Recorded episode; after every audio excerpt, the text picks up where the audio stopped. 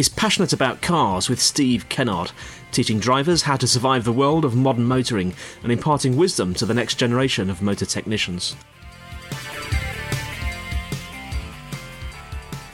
It's interesting, Steve, to see a mechanic doing work on his own equipment.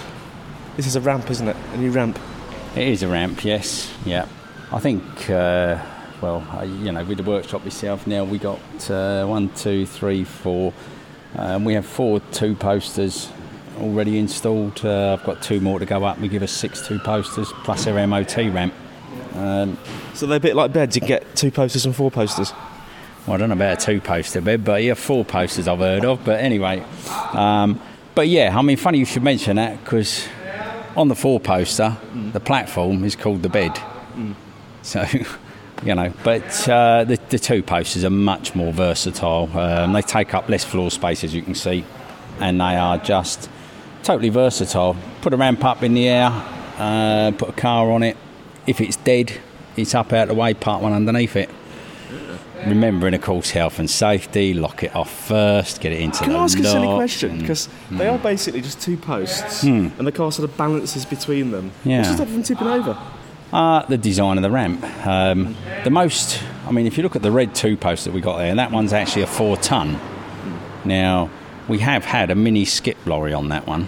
Um, it's it's four ton limit is uh, is the maximum it can lift, and and sometimes I mean we have vans on there that are long wheelbase vans, um, panel vans like a, a Luton or something like that because we have the headroom here and to get in and out the doors. That's the main thing, first of all. But you put something like that on there because of the overall length of it.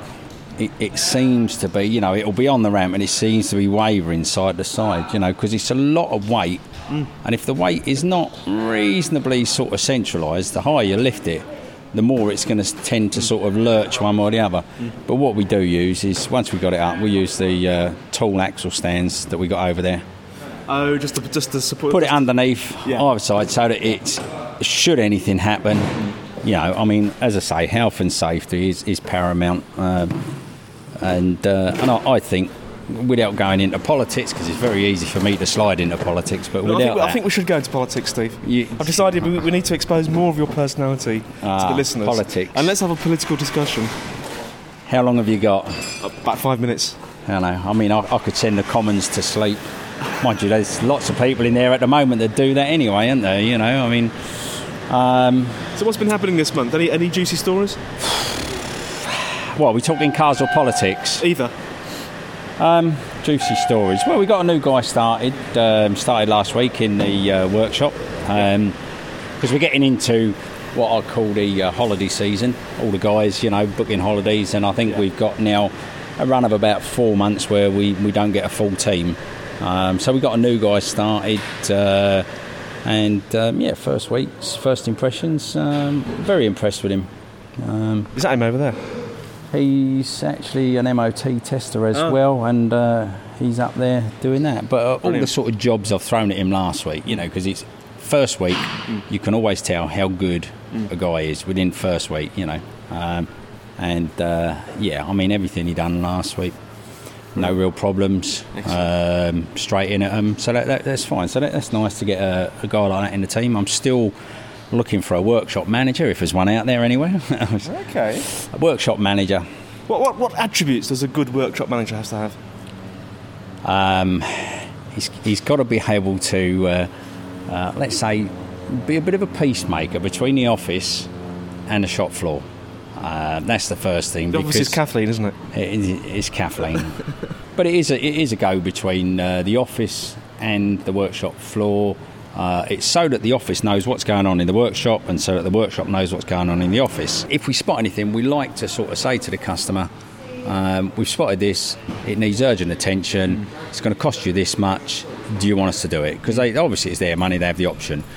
If it's something that we spot that we think is going to need attention in the near future, we would then say to the customer, "We've spotted this not life or death at the moment, something to keep an eye on, uh, or we'll rebook you, depending on how we go. You know, uh, obviously the workload and that. Like, fortunately, touchwood, we we kept quite busy here all the time. You know, um, A lot of people are, are, com- are complaining about a slowdown. Are you seeing this here at all at the garage, Steve?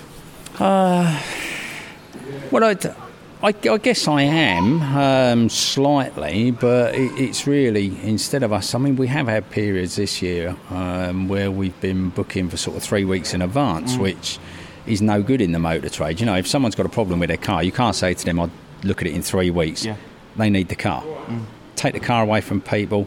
Take the, it's like taking their legs off. I actually found it quite liberating, Steve, when I did that Yeah? in my car. Yeah, I was walking all over the place. Ah, right. Well, I'll make sure I don't do it too often then. um, do us out of business, but. I was saving so much on petrol as well. Yeah, I, yeah, I mean, to be quite honest, you know, sliding back to politics, you know, around this town, it's uh, it, it's probably quicker on foot. I wouldn't have said push bike. I mean, it's all right if you're just commuting along the coast track, you know, from Brighton into Hove, it's fine. But if you live at the race hill or, or anywhere out of town, you're going to encounter a hill. Southover's a good one. If you're living up around that way, it's a hill. It's fine going down, but it's coming back up again. You know, uh, you, just speed walk back up. That's that's what you do. I think you'd have to do something. I've seen these people trying, you know, to cycle up uh, Elm Grove and places like that, and uh, you know, halfway up, they're looking like they need oxygen. Yeah. A good trick is actually try and get caught on a wing mirror of a passing car. That that works really well, actually. Yeah. Um, it, it, it would be nice, actually. You know, perhaps that's that's a, a thing of the future, like some sort of magnetic gizmo Yeah, to a ho- a like hook. Exactly, like you cycle know, assistance hook. Car coming past, hook onto that. Yeah. Or a bus. There's a good thing. You know, because pretty soon, like we, we won't allow cars in this town. If this council has, has its way, they won't allow cars. They're trying everything they can to get the car out of the town. But it, it just it, it bugs me a bit that we don't want the cars, but we want the revenue.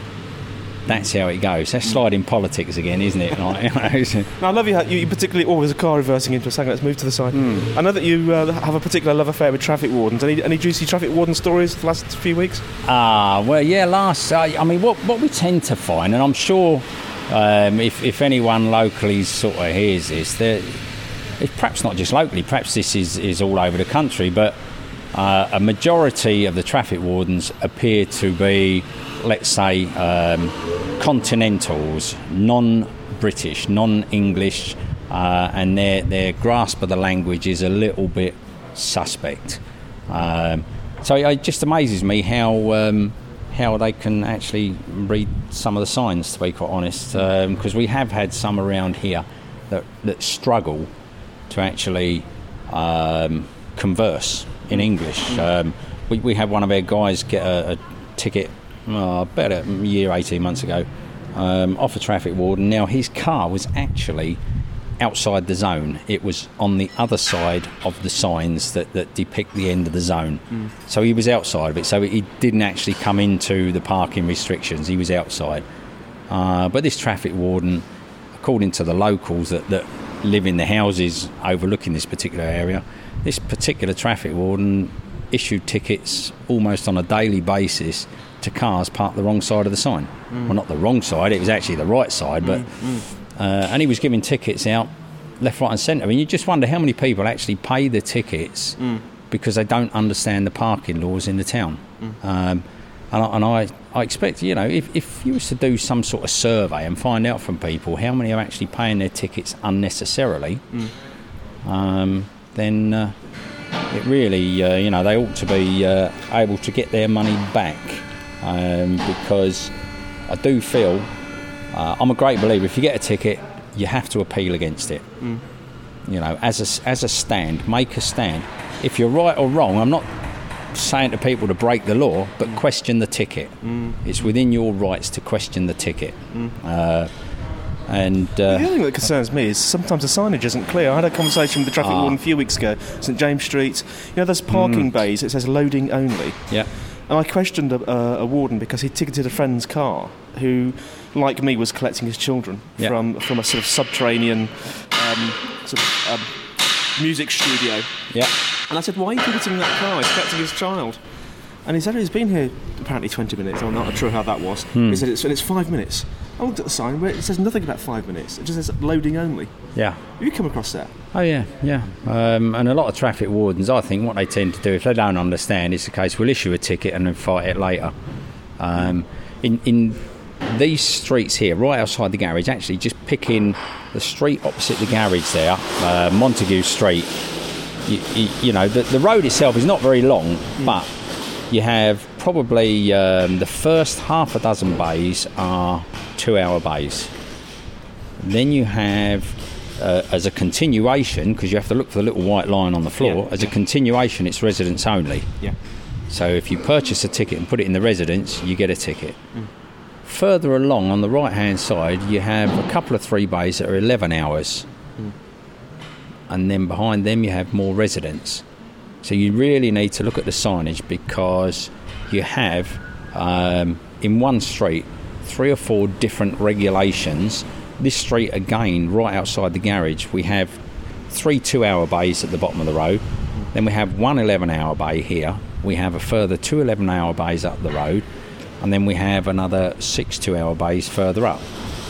You know, um, that's in one street. I, I can't understand why we've got a mix of two and 11 hours. Mm, mm. You know, can we make them all 11 hours or make them all two hours? You know, let's let's just standardise because all we're doing is confusing people. Mm. Um, and incidentally, the ticket to buy an 11 hour ticket for this street, you have to go into another street to the machine to get 11 hour because the machine in this street only issues two hours. So, you know, I, I just, I would just like for this, this council to actually get out their offices, get onto the floor and have a look and see what sort of chaos they've created in this town purely on the parking alone. It is so confusing. But I guess their way of thinking is, you know, if we confuse people enough, how much can we make on it? It's as simple as that. Bottom line nowadays, how much revenue can we make? Well, Steve, thanks for talking uh, to me and having this political discussion. Uh, but let's not let's not all forget that Steve is actually uh, does own First Class Garage, which is a, a, a stupendously good uh, place to get your car maintained and fixed. And uh, Steve, thanks very much for talking to us today, and let's speak to you again soon. Okay, yeah, I look forward to it. See you later. Cheers, Annie.